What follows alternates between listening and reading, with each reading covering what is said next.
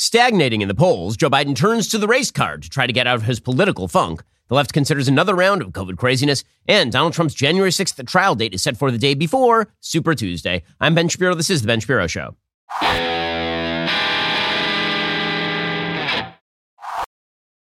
Today's show is sponsored by ExpressVPN. Thousands of my listeners have already secured their network data. Join them at express v p n dot com slash Ben. So people really, really, really are not interested in a Joe Biden-Donald Trump matchup for twenty twenty-four by every available poll. And yet that is likely, beyond likely at this point, to be the actual matchup going into the twenty twenty-four election. And by the polling data, people really don't like either one of these candidates. According to the Associated Press, President Joe Biden is old and confused. Former President Donald Trump is corrupt and dishonest. Those are among the top terms Americans use when they're asked to describe the Democrat in the White House and Republicans best positioned to face him in next year's election. There's a new pool, poll from the Associated Press and O R C Center for Public Affairs Research. For Biden, the largest share of U S adults mentioned his age. At eighty, Biden is just three years older than Trump, but he also looks like he's half dead. Trump, meanwhile, has been eliciting words like corrupt and crooked, fifteen by fifteen percent, bad and other negative comments about eleven percent, liar and dishonest, eight percent. About eight percent offered generally positive comments like good.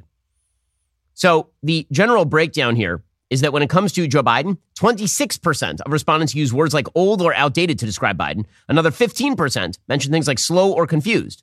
Another ten percent gave generally negative comments about the president. six percent used words like corrupt and crooked. Only six percent offered words like president and leader, and five percent like strong and capable. Even among Democrats, twenty-eight percent mentioned his age, significantly higher than leadership or strength and capability. Trump's negative comments, according to the A P, center not on age, but on his moral standing and conduct, along with things like loudmouth, which was six percent, and angry, crazy and dangerous, six percent, narcissist, six percent, five percent used words like strong and capable. sixty-two percent of Americans say they have an unfavorable opinion of Trump, which is not a good recipe for winning an election. fifty-two percent say the same thing about Joe Biden, also not an amazing stat for winning an election. So once again, we are going to run a couple of very, very unpopular people against one another in the odd belief by both sides that the other guy is way more unpopular than their own guy, and therefore your own guy really doesn't matter and you cannot lose. Well, here's the problem for Joe Biden. Joe Biden can lose. So if Joe Biden were somehow to lose to Donald Trump, it would be the single worst defeat for Democrats of my lifetime.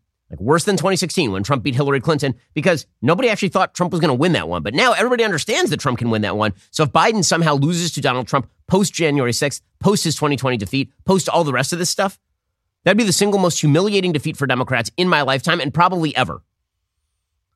Which means that Joe Biden's in a little bit of trouble here. I mean, if you look at the Real Clear Politics polling average in the Trump versus Biden race, and again, it's very early, so it's not as though it is definitely going to be Trump versus Biden, but you have to look at the frontrunners for both parties right now.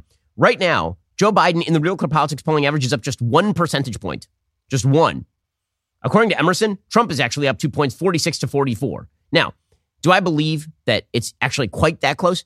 I don't. The reason being, when you look under the top line of these stats, very often what you're seeing, for example, there's a stat yesterday that came out that showed Joe Biden just sixty-one percent minority support. That is not going to be the actual number when the election comes around. No Democrat has won less than seventy percent of minority support for probably four decades. But with that said, is this election too close for comfort for Joe Biden? You bet. Karine Jean-Pierre was asked about this polling data showing that even Democrats think that Joe Biden is old, slow, and not with it. Here was her answer.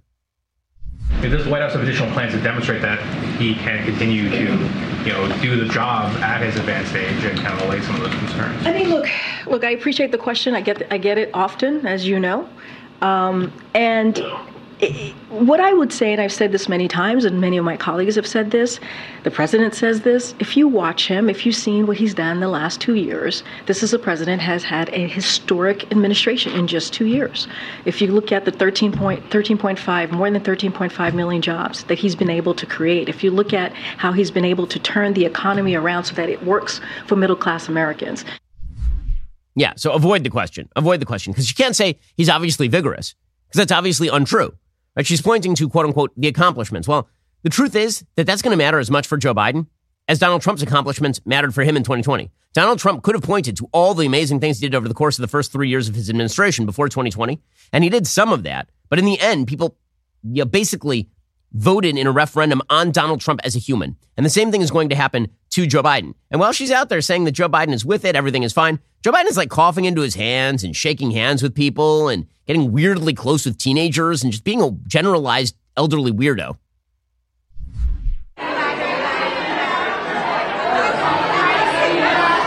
There he goes, coughing into his hands. He keeps coughing over and over and over. And then he just keeps, uh, you know, shaking hands with the folks. We're all supposed to be very worried about COVID, by the way. That's that's something else that we'll get into in just one second. Meanwhile, the Hunter questions are not going away. The White House is going to continue to ignore them. Karine Jean-Pierre, she um, she was asked about Hunter Biden again, because remember, the plea deal broke down, which means that now presumably there should be an investigation into where Hunter Biden got all of his foreign money and whether he violated the Foreign Agents Registration Act. And if there's anybody worth their salt in this prosecutor's office, which, you know, we will see, I have doubts, then they have to ask the pretty obvious question, which is, he was selling access to Joe. What kind of access was that? Well, Karine Jean-Pierre isn't going to answer that question. The Secret Service is paying sixteen thousand dollars a month now to stage near Hunter Biden in Malibu. Who's paying for that? That's a question for the Secret Service. Okay. Hunter Biden is reportedly selling art to pay for his fifteen thousand eight hundred dollars a month rent in Malibu. How can you guarantee that people are not going to be buying this art to gain favor with the president? That is a question for Hunter Biden and his representatives. It's, it's a question I, I know. Of, I hear. I hear. The White House. We know I that hear one your of the question. Art buyers got a job from the Biden administration. Can you guarantee that there is no quid pro quo? I hear your club? question. I'm not going to get involved in this. That is a question for Hunter Biden's representatives. No, no it isn't. It's a question for Joe. So they're just going to continue to not answer questions about Joe Biden being too old for the job and decrepit and bad at it.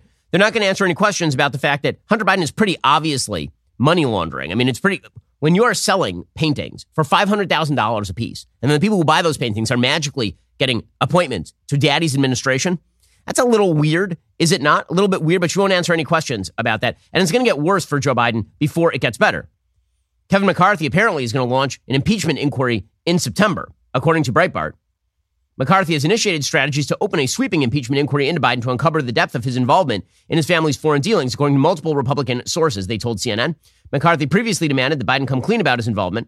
The president has continued to stonewall and lie about his family's business over sixteen times, according to the House Oversight Committee. None of this is going away. And by the way, September is next month. Like, we are in the middle of it right now. We're about to hit in just a few days, all of this. So none of this is very good for Joe Biden. And so he is pulling out some old standbys, strategically speaking. We'll get to that momentarily. First, you've probably had a hard go of it if you've been a small business owner since COVID. It's been pretty rough. I mean, between the federal government and state governments shutting you down, restricting you, taxing you, and all the rest, you probably spent too much money on your taxes. Well, if you could get some of that money back, why would you not go for it? Innovation Refunds has been helping small businesses that qualify get a business payroll tax refund through the Employee Retention Credit, or E R C. The E R C is a tax refund for businesses that kept employees on payroll for parts of twenty twenty and twenty twenty-one. If you own a business with more than five employees, you could have money waiting to be claimed.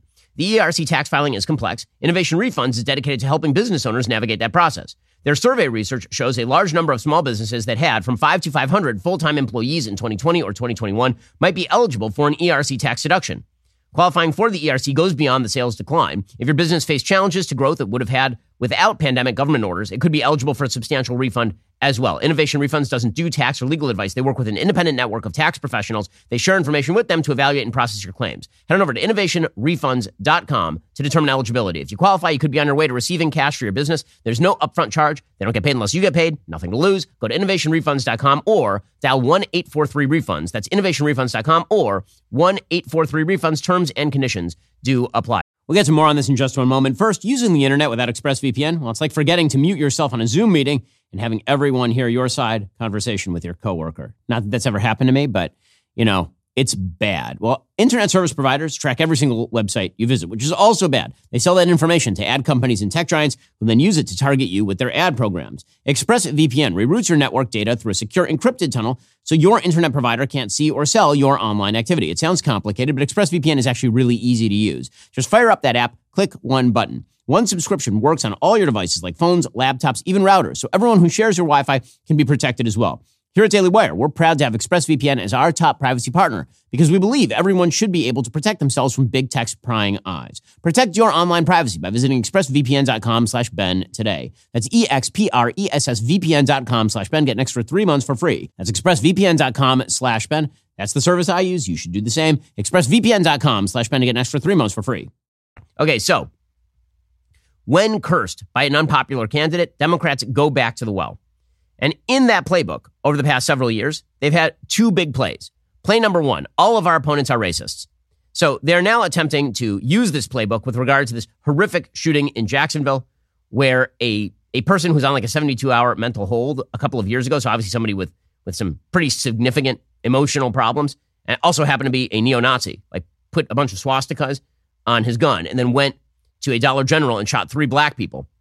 Horrifying story. Ron DeSantis showed up in town in order to pay tribute to those people and pledge to help out the local community and all of the rest. And the Democrats and the media immediately spun this into yet another story of evil Republican white racists. So it was people like Ron DeSantis who caused some nut job to pull the trigger on black people. Steve Peoples, who is the chief political reporter for the A P, who he should be fired for this tweet, honestly. Like if, if they have any level of objectivity whatsoever, he should be fired for this tweet. Quote, Ron DeSantis scoffed when the N double A C P issued a travel advisory this spring warning black people to use extreme care if traveling to Florida. Just three months later, DeSantis is leading his state through the aftermath of a racist attack that left three African Americans dead. Black leaders in Florida and across the nation say they're outraged by his actions and rhetoric ahead of the shooting. My story with Brendan Farrington. Okay, this is absurd coverage. That's absurd coverage. So because Ron DeSantis and his school board said that they were going to put together an educational curriculum free of critical race theory, which is not, in fact, history. It is a bunch of anti-American propaganda. And because they did that, apparently there was a neo-Nazi who shot three black people in the state of Florida. And Ron DeSantis is responsible for that, according to Steve Peoples and the Associated Press, which is an insane take. But it, all, it is also the take that Democrats are going to start using. So here is the N double A C P Jacksonville president, Isaiah Rumlin, saying that um, the white supremacy in Florida is palpable. That's why you see Trump flags. So any state in America that voted for Trump apparently is uh, a hellhole for black people. Jacksonville specifically is a breeding ground of neo-Nazism, that they have been tracking this and seeing this. I mean, what can you tell me and tell us about the climate there in Jacksonville um, with these hate groups? Well, I, I think the federal government and the Justice Department are going to have to do a better job in, uh, in uh, exercising exactly where these hate groups exist. Uh, I mean, we see these uh, Confederate signs, we see the Trump signs uh, constantly on our street, on our streets. And we know from that standpoint that uh, there's hatred, and uh, uh, we're just going to have to deal with it some kind of way. Okay, um, that is um, that is amazing. So if you see a Trump flag, anybody who voted for Trump or who has supported Trump is obviously a racist, right? This is how Joe Biden is going to run, whether it's against DeSantis or whether it is against Trump. The, the rip is always and forever going to be that if you are not in line with Joe Biden's political priorities or the political priorities of the left, then you must be in favor of black people getting shot. Charlemagne the God, who is uh, some sort of podcast host, don't really know his show particularly well. I think it's The Breakfast Club. Is that is that Charlemagne? Anyway. Uh, he also is is doing this routine, suggesting that Ron DeSantis fueled the anti-blackness. Now, do they have any evidence of this? Of course not, but they don't need evidence. They just need the accusation. I hate using uh, woke terms like anti-anything, but yeah, Ron DeSantis has absolutely fueled uh, a lot of anti-blackness in Florida. So yeah, he deserves a lot of that smoke. He deserves a lot of that smoke. It was Ron DeSantis who's responsible for all this. So I have a question. When a crap load of black people get shot every weekend in Chicago, who's fueling that? Who's fueling that? Do we talk about that? No, we shouldn't. We probably shouldn't talk about any of that, because some black people getting shot is useful for the media narrative, and some black people getting shot is not useful for the media narrative. So we only cover the shootings that are useful for a manufactured media narrative, where, by the way, we're on the right side of this. I mean, again, name me the mainstream politician anywhere in America who is in favor of black people randomly getting shot on, on the basis of race. It's totally an insane accusation, but again, it plays back into how Joe Biden hopes to win an outsized share of minority voters, particularly black voters. We'll get into that momentarily. First, have you ever craved a nice barbecue meal with the family? I use the barbecue like all the time. I head on out there in the evenings, fire it up. There's nothing worse than you start to fire up that barbecue and your propane tank is empty. It sucks. This is where Cinch comes in to save the day. Cinch is a propane grill tank home delivery service. They deliver propane tanks directly to your door on your schedule. They don't require any long-term commitment or subscription. Plus, delivery is completely contact-free. You're not going to have to wait around at home. Track the order on the Cinch app from anywhere. Whether you're grilling for dinner, camping with your family, or lighting up your patio heaters on a cold night, Cinch's propane delivery service ensures you have the fuel you need to make the most of every single moment. Go to cinch dot com or download the Cinch app. Use promo code Shapiro. Get your first tank exchange for just ten bucks. That's C Y N C H dot com. Promo code Shapiro. They make it super simple. Again, there's nothing worse than you're firing up that grill and you look at the propane tank and it's empty. And now you got to wait like half an hour, forty-five minutes, an hour. You got to drive out, see if they even have a propane tank. Don't do that. Go to Cinch. This is a limited time offer. You must live within a Cinch service area to redeem it. Visit cinch dot com slash offer for details. Okay, so again, this all ties into Joe Biden's reelect effort.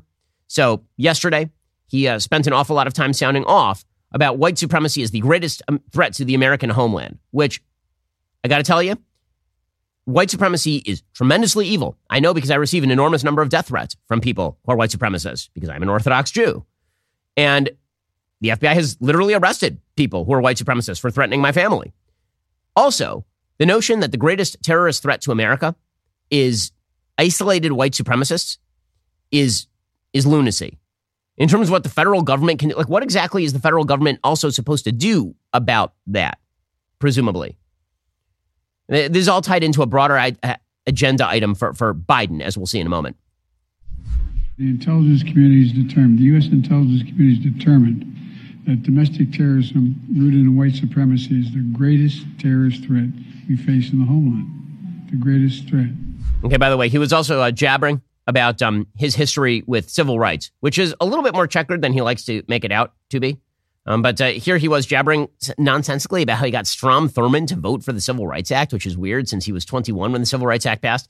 And Strom Thurmond, I believe, delivered the longest filibuster to date against the Civil Rights Act at the time. Which so strange, strange story here from an addled old man. I thought things had changed. I was able to literally, not figuratively, talk Strom Thurmond into voting for the, for the Civil Rights Act before he died. And I thought, well, maybe there's real progress. But hate never dies. It just hides. I, I don't know what he's talking about, but all of this is tied into the broader Biden agenda of equity and everything. So here's top Biden advisor Steve Benjamin yesterday. He's a senior advisor and director of the Office of Public Engagement, talking about how equity is at the center of everything the Biden administration does. When they say equity, what they really mean is racial preferences. The administration has since day one, since the president um, signed his first executive order on making sure that everything we've done is focused on on equity in this administration. It's, um, yeah, so that, that's part of the broader agenda item. Now, the real answer to what happened in Jacksonville actually comes courtesy of a Democratic Jacksonville co- councilwoman named Jacoby Pittman. We talked about her yesterday. She's the person who got up when DeSantis got booed for visiting Jacksonville. And she said, listen, bullets don't have parties on them. Absolutely correct. Here she was yesterday saying DeSantis wasn't invited, but there's no reason for him to be booed. The governor was getting heckled, and you stood up to essentially quiet those people down. Yet, Councilwoman, there are critics who say that Florida's governor has enacted policies that created an environment that allowed this kind of attack to take place, whether on guns or on race. What's your response to those critics? Well, first of all, let me make myself clear. I had no idea that the governor was coming. And so I just want um, to make myself clear. I wanted the audience to calm down because I wanted him to sit down and I wanted it to be the event that was for the residents and the community that had come together for unity. That's what that event was about, not the governor. Okay, well, she's right about that. And DeSantis knew that too. So, I mean, that would be the proper response to, you know, a racial shooting where everybody of any sort of goodwill is on the same side. I mean, again, I'm, who is arguing in favor of the shooter in this particular situation? The answer is nobody. But the media have to manufacture some sort of narrative for Joe Biden to run on. And so the, the narrative of the day is going to be Republicans are racist. You knew it was going in this direction. Meanwhile, Democrats are actually going to try to run on COVID again. This is starting anew, which is amazing. COVID is such a devastating disease that it arises every election cycle. It's pretty incredible. Yesterday, Karine Jean-Pierre She pointed out that we have rising COVID numbers. By the way, those rising COVID numbers are not resulting in mass death across the nation. Those rising COVID numbers are largely resulting in people getting colds. Here she was suggesting people continue to be vaccinated with their ninety-seventh booster shot. We are going to encourage Americans to get their updated COVID nineteen vaccine in addition uh, to their annual flu shot. Let's not forget that is important for Americans to get, and an R S V immunization uh, for people over sixty and for infants. That is something that we're going to continue to make very clear to uh, Americans uh, across across the country. Yeah, really? This is what we're doing, this routine again? The answer apparently is yes. According to C B S News, as doctors warn COVID is on the rise, some Northern California hospitals are bringing back an old COVID nineteen requirement, mask mandates. The current spike is being blamed on summer travel, with more people staying indoors to avoid the brutal heat. Nowadays, very few people wear masks. But now, apparently, there are a bunch of health facilities that are going to put the masks back in place. In California, you've seen some universities across the country already establishing mask mandates for people to return to school. All this is crazy. Meanwhile, the New York Times is suggesting that in order for schools to reopen, you have to install some sort of clean air apparatus. Quote, on a Sunday afternoon, in a cluttered music room at East High in Denver, two sophomores practiced violin while their music teacher, Keith Oxman, labored over a desk in an adjoining office. The ceiling fans were off to prevent the sheet music from scattering. The windows were sealed shut. East High is Denver's largest high school and among the oldest, and there is no modern ventilation system. Woohoo! Wow. The windows wouldn't open. And so the idea here is that we're going to have to spend, you know, probably billions of dollars in order to establish better ventilation systems in schools, lest the children get the COVID. Again, reminder, very, very, very few people under the age of eighteen in the United States actually died of COVID by C D C statistics. That is inarguable. They, they want two hundred billion dollars that was included in the American Rescue Plan, another three hundred fifty billion dollars allotted to state and local governments to be used for ventilation in schools. All of this the predicate to possible future shutdowns. And you can see, by the way, the predicate being set by people like Mehdi Hassan over at M S N B C. So one of the things we know from the pandemic is that it absolutely devastating school. It, it destroyed school learning. I mean, this is Brookings Institute. Brookings Institute, quote, as we reach the two-year mark of the initial wave of pandemic-induced school shutdowns, academic normalcy remains out of reach for many students, educators, and parents. This is from March of twenty twenty-two. As we outlined in our new research study released in January, the cumulative impact of the COVID nineteen pandemic on students' academic achievement has been large. We track changes in math and reading test scores across the first two years of the pandemic using data from five point four million U S students in grades three through eight.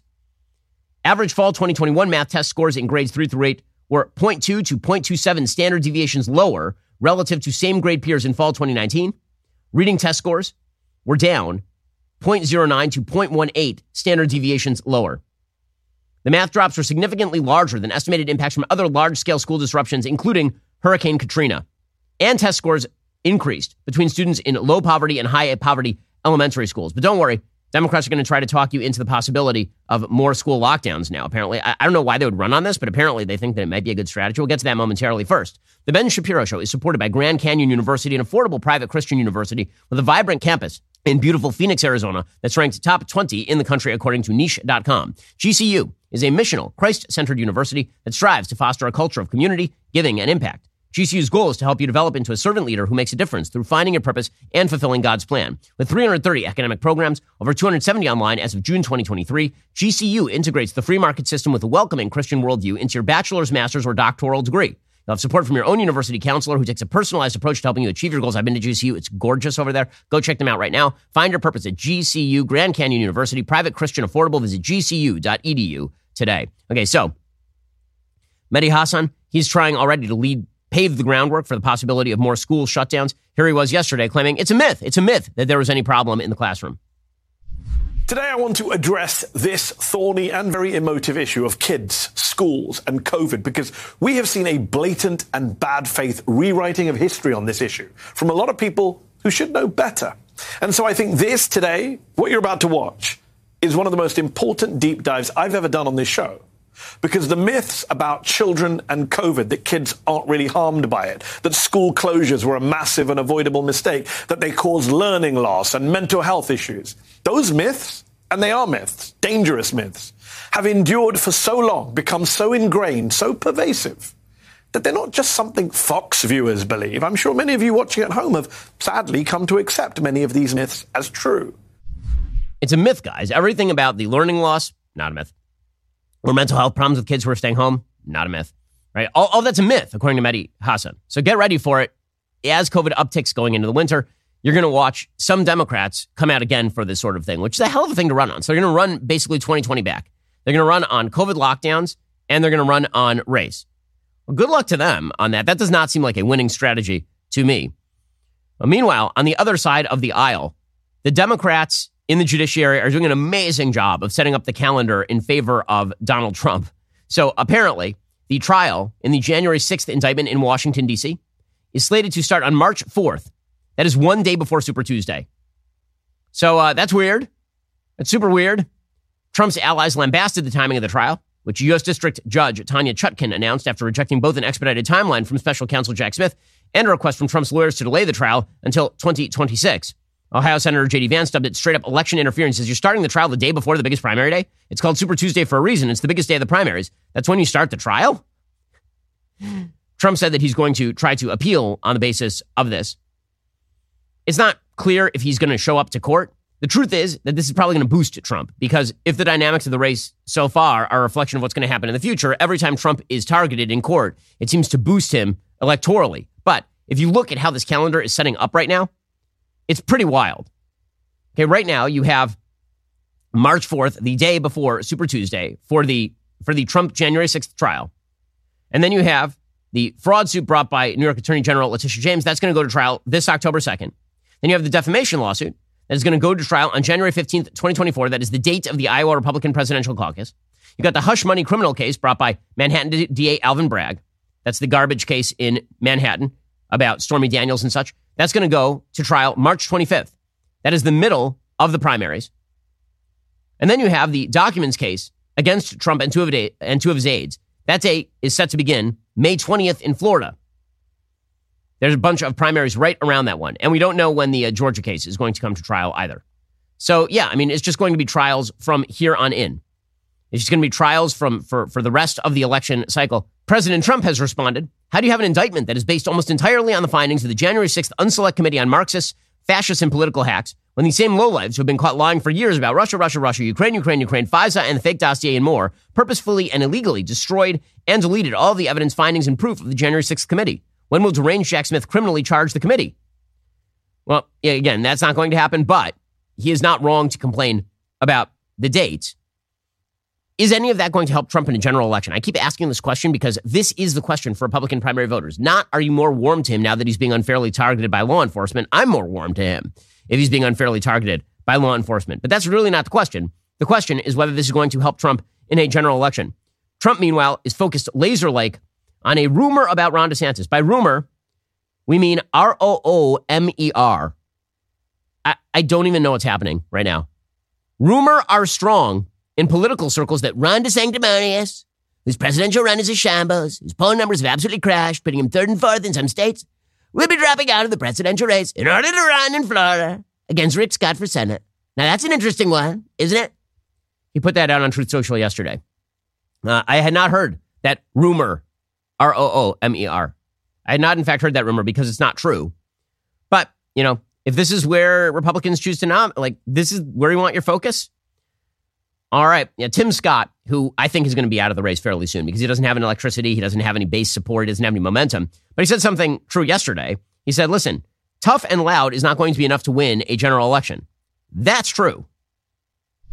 I, I think sometimes people mistake decency and kindness for a lack of resolve.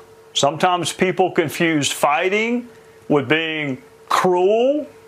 Is there a place for a happy warrior in modern-day politics? Can you be a rule follower, uh, be fair in your critiques, and still be successful in politics? Oh, absolutely, you can, certainly. As you know, Trey, I, I grew up in some really tough neighborhoods. You've got to be tough to get out of the neighborhoods that I grew up in. The question I keep asking myself, is tough enough? And for the Republican Party, the answer is really clear. We've lost seven out of the last eight national elections, and twenty twenty-two was a disaster. If tough and loud was enough, we'd be winning election after election after election. But our results have unfortunately been exactly the opposite. He is right about that, which is why I think actually, again, There are a lot of people who wrote off Governor DeSantis for dead in this national race. I don't see the evidence that he's dead quite yet. The latest polling shows Donald Trump in the Republican nominating race dropping now below fifty percent in some of the numbers. The latest Insider Advantage poll, for example, has Trump at forty-five and DeSantis at eighteen and nobody else within even remote spitting distance. There's some other polls that have Trump up near sixty. Messenger Harris X, which has been a poll that's very, very warm toward Trump, currently has Trump at fifty-nine and DeSantis at fourteen. Overall, Trump is ahead of the field by forty points. It also happens to be a very fragmented field. But with that said, DeSantis, if what you think is that tough and loud isn't enough, but you, you do need tough, right? And you do need to be able to kick back, but you also need to be able to govern. DeSantis is going to get an opportunity to show that off this weekend. It's a terrible opportunity, obviously. There's this hurricane that's about to hit the panhandle of Florida. According to the latest reports, that hurricane could come in at possibly a, a Cat three. It's it, maybe even even maybe, maybe even a Cat four. AccuWeather meteorologists are rating Idalia as a three on the real impact scale for hurricanes right now. And uh, officials have issued mandatory evacuation orders for parts of Pinellas and Hillsborough County in Florida because of the life-threatening conditions anticipated. You're going to see a big storm surge and all the rest. Well, this is one area where DeSantis actually thrives, is in handling crisis in his home state. We've seen it before.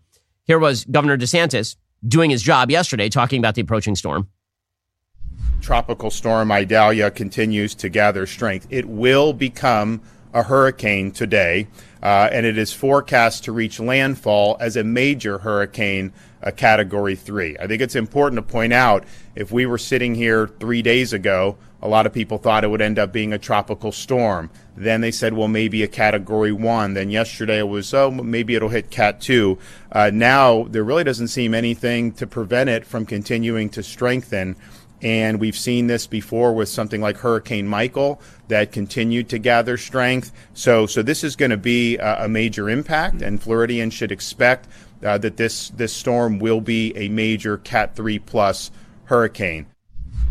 Okay, the truth is that it was DeSantis' crisis leadership during COVID that was really, really excellent. He's going to give an example of how to do that, I would assume, this week and this weekend. Yesterday, this is also a perfect example of what DeSantis does really, really well, right? So DeSantis was asked by a reporter about climate change, which is always the go-to for idiot reporters who don't know about hurricanes and, and how hurricane targets have now expanded because there are a lot more people living in the path of hurricanes and all the rest of it. And, and they keep suggesting hurricanes are more common because of, all, again, not a lot of evidence to suggest that. There's some evidence to suggest that the hurricanes may be more powerful now because of the warmer water that they are using to churn, essentially. But here was DeSantis being asked about climate change on the hurricanes, and he knows what he's talking about. This is what this is where DeSantis is a unique character and very fluid. He was true with COVID. I remember the first time I talked with Governor DeSantis, I talked to him when he was a congressperson, but when he was governor, was in June of twenty twenty, and he called because he wanted to lay out his COVID strategy, and his fluency with the numbers was obvious. He had actually spent a lot of time with the data. Here's a perfect example of him knowing things. This is a storm that's really quickly intensifying, more than originally planned, and it's going into the Gulf, which, you know, many scientists say that it's the warm wa- water contributed by climate change is really intensifying these storms. What do you think is contributing to this? Well, I think it's, I mean, uh, you know, unfortunately, I mean, I see a lot of parallels with Hurricane Michael. Hurricane Michael, if you remember, a few days before we knew there would be a storm, nobody was saying that it was going to be a Category five storm. I mean, that just was not what people were saying. And then it intensified, and that it delivered a major, major impact to, to Northwest Florida that we're still recovering from. Okay, again, he, he then went into a longer speech going through like the history of hurricanes. This is the thing that DeSantis is good at, is the actual governing. Whether that's going to make a difference in the Republican primaries, unclear. Whether it should, absolutely. Because you want to win over Democrats and independents, it turns out being good at your job is one of the things that makes you a better candidate than not being particularly good at your job or not being involved in your job. In just one second, we'll get to some more colorful areas of the twenty twenty-four campaign. First, I got to tell you about something back in like twenty thirteen. So back in twenty thirteen, I used to do a local radio show, like a group radio show in Los Angeles. And one of our first advertisers was a company called Genucel.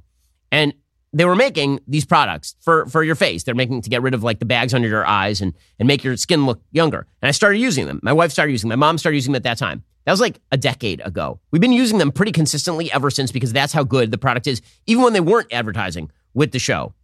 Well, when you look in the mirror, do you see the dark spots? Well, they're not going to go away on their own. You need help the way our family did From Genucel's Dark Spot Corrector, here just in time for the summer. The Dark Spot Corrector has not one but three cutting-edge ingredients. It goes to work fast on sunspots, dark spots, liver spots, even old discoloration, both on your face and your hands. You'll be amazed at how fast you see the results. You can enjoy summer sun, beach, and barbecues without those embarrassing spots. Most importantly, you have nothing to lose because you either see the results, you get your money back, no questions asked. Three of Genucel's most popular products are included in Genucel's most popular package for August. Get your Genucel bags and puffiness serum also included for seventy percent off retail. Head on over to Genucel.com slash Shapiro right now. Get your dark spot corrector with the new Genucel most popular package. Say goodbye to those pesky spots tomorrow. They're offering free shipping, free returns, best luxury skincare you've ever used, all at seventy percent off. All orders will also include a mystery luxury gift while supplies last. It's a great product. Go check them out right now, Genucel.com slash Shapiro. Also, Doctor Jordan B. Peterson, when he joined Daily Wire Plus, we decided we were going to blow it out, and we did. We have a year of unparalleled output, tons of Jordan Peterson material over at Daily Wire Plus. We have a vast array capturing hundreds of hours of awesome content you're not going to find anywhere else. Jordan has created thought-provoking works that reshape your perspective on life. Those include Vision and Destiny, Marriage, Dragons, Monsters, and Men. Additionally, you can immerse yourself in discussions that nurture your spiritual side. We're talking Logos and Literacy or Jordan's groundbreaking series on the Book of Exodus. That's only the beginning. We haven't even talked about his lecture series or his extensive archives of lectures and podcasts. It's the absolute compendium of all things Jordan related. Plus, there's even more new awesome content on the horizon. Lots more coming. Head over to Daily Wire Plus right now and subscribe. That's dailywire.com slash subscribe. Become a member today. Okay, meanwhile, stupidest story of the day from the campaign trail. Eminem is apparently very angry at Vivek Ramaswamy. Why? Well, because Vivek, as you recall, he's at the Iowa caucuses, and he um and he rapped his tune on the campaign trail. There's a lot of, like, Vivek is, is millennial, I believe, uh, just technically speaking, but this is real boomer energy because Eminem's Lose Yourself, I believe, came out in two thousand two. So this is a twenty-one-year-old song, which, you know, honestly, is the equivalent at this point of, of singing a Doobie Brothers song. Uh, and uh, and here is uh, here is Vivek on the campaign trail.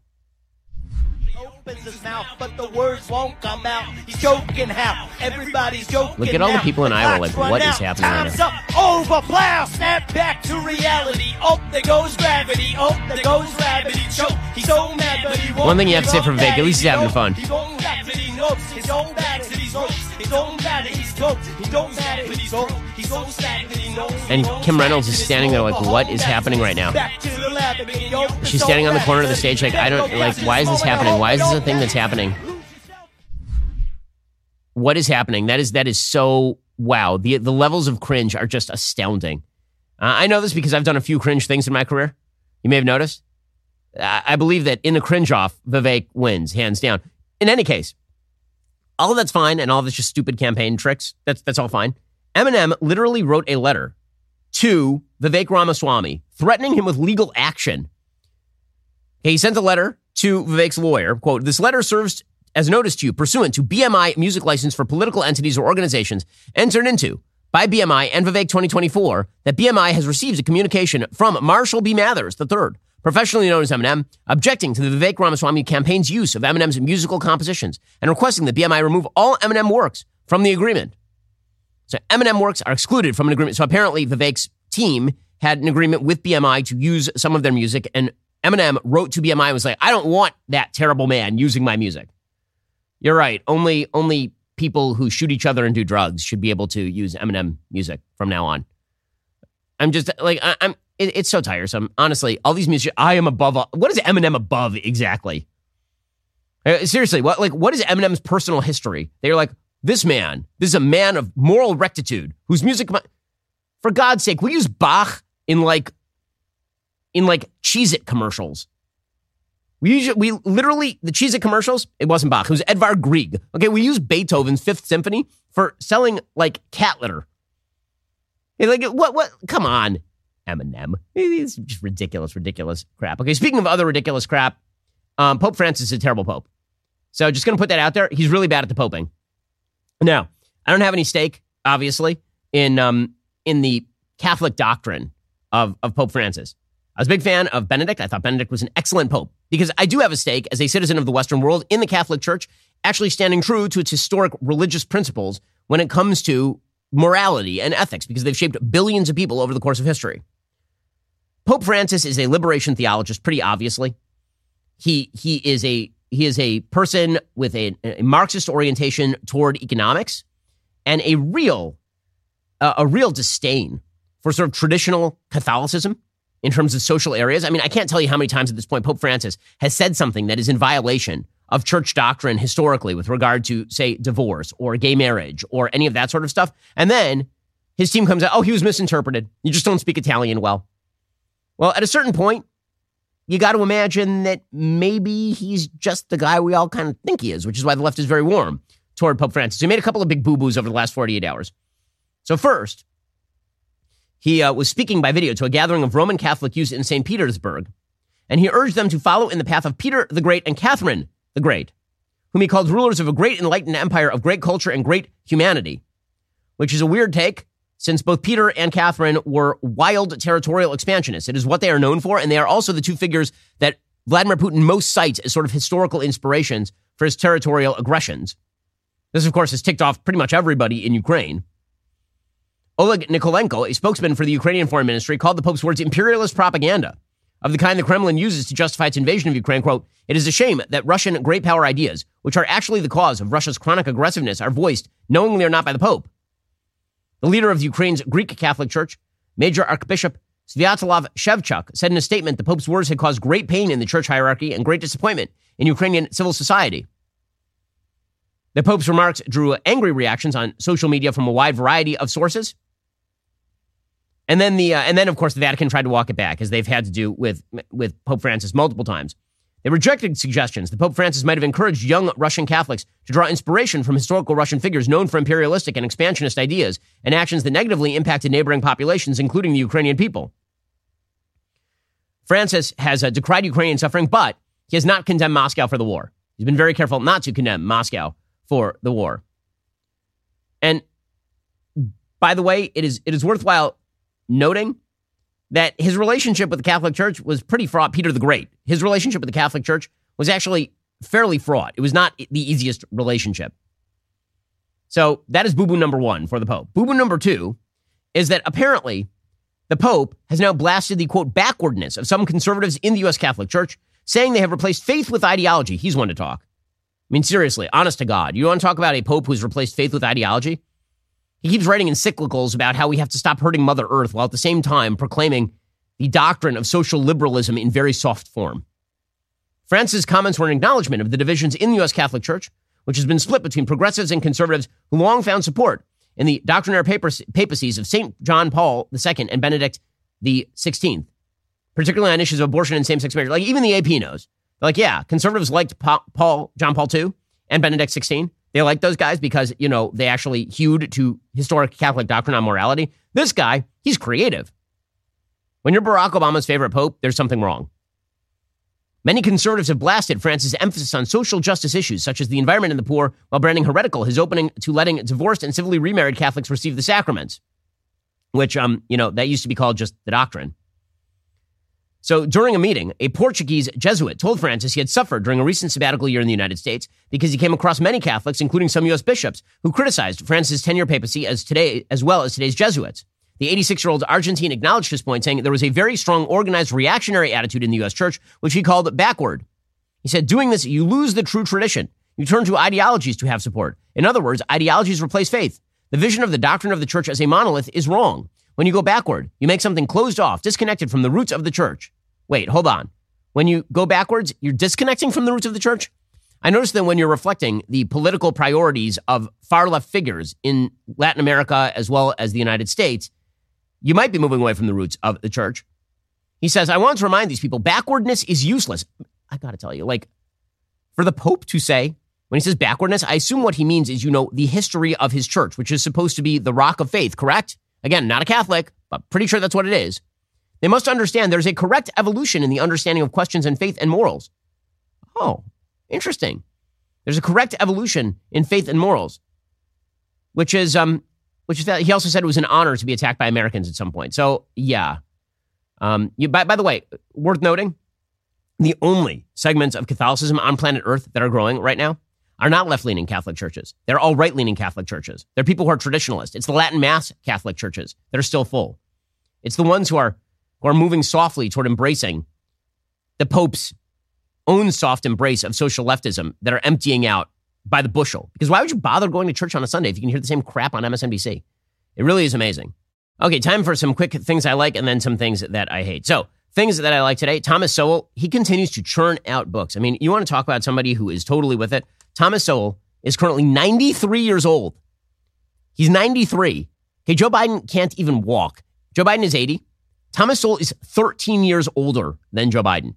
thirteen years older. And he's still churning out books that are great. So he just put out another one called Social Justice Fallacies. It's a series of essays on the failures of social justice. And he goes into why it is that inequality is not inequity, why group differences are not always attributable to discrimination. And they're not always attributable to biology either. Sometimes it's due to environment or geography or culture.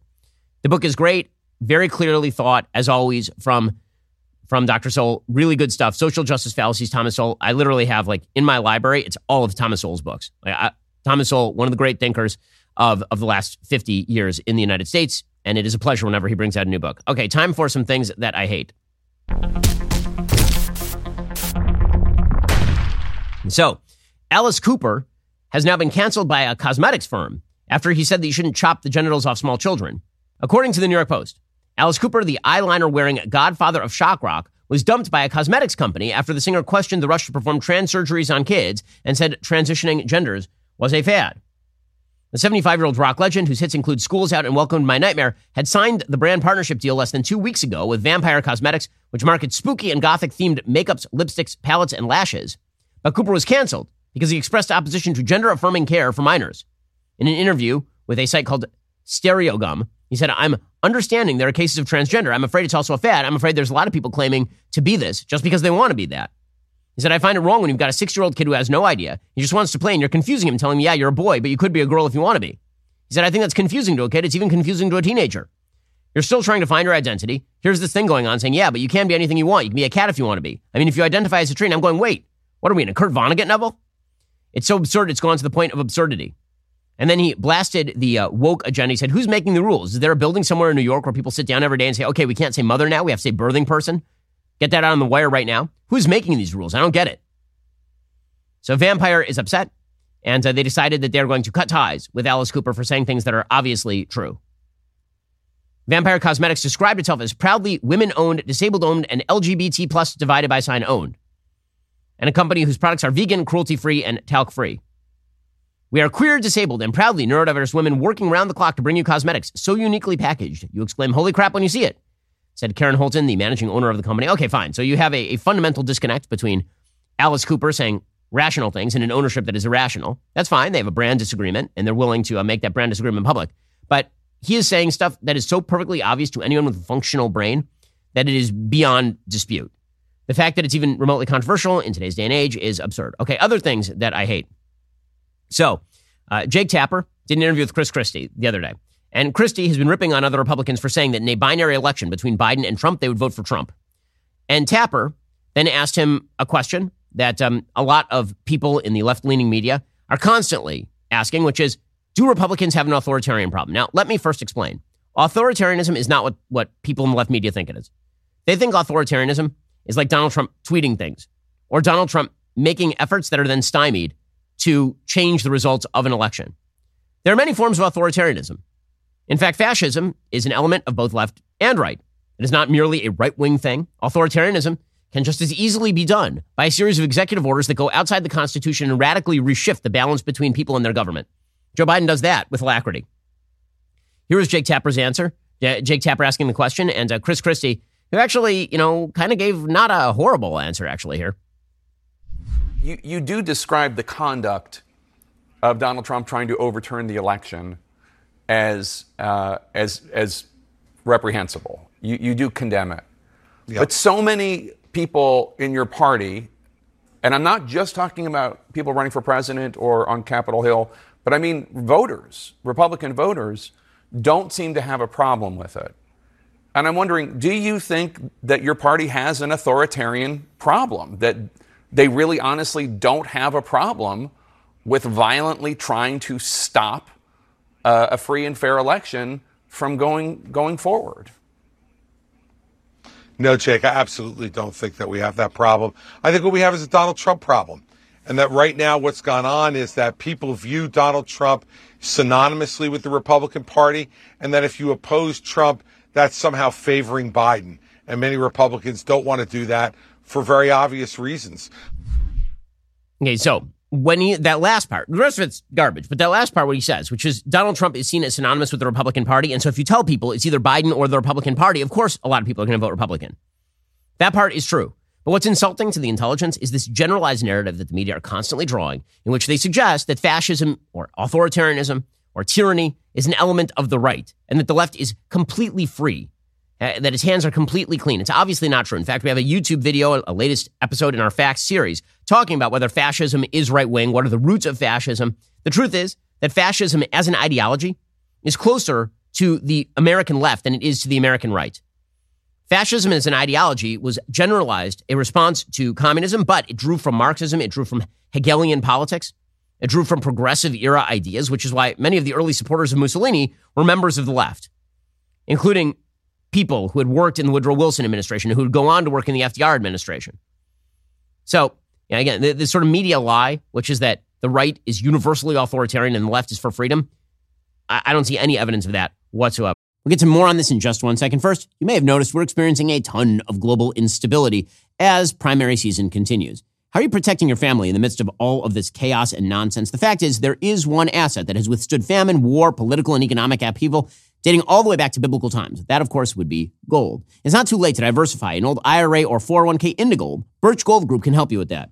Birch Gold can help you create a well-thought-out, balanced investment strategy. They'll help you convert an existing I R A or four oh one k into an I R A in gold without paying a penny out of pocket. Diversify into gold today. Just text BEN to nine eight nine eight nine eight for a free info kit. With an A-plus rating with the Better Business Bureau, countless five-star reviews, thousands of happy customers, I encourage you to check out Birch Gold today. Text BEN to nine eight nine eight nine eight. Claim your free info kit. Protect your savings with gold. Smart investors diversify. And when you look at the pace of inflation over the past several years, you can see financial instability is the new way of the world. Text BEN to nine eight nine eight nine eight to get started with Birch Gold today. Text BEN to nine eight nine eight nine eight and talk to my friends over at Birch Gold. Okay. In just a second, we're going to jump into the mailbag. So head on over to Daily Wire Plus and become a member right now. Get your question answered in the mailbag. Become that member. Use code Shapiro checkout. Get two months free on all annual plans and click the link in the description to join us.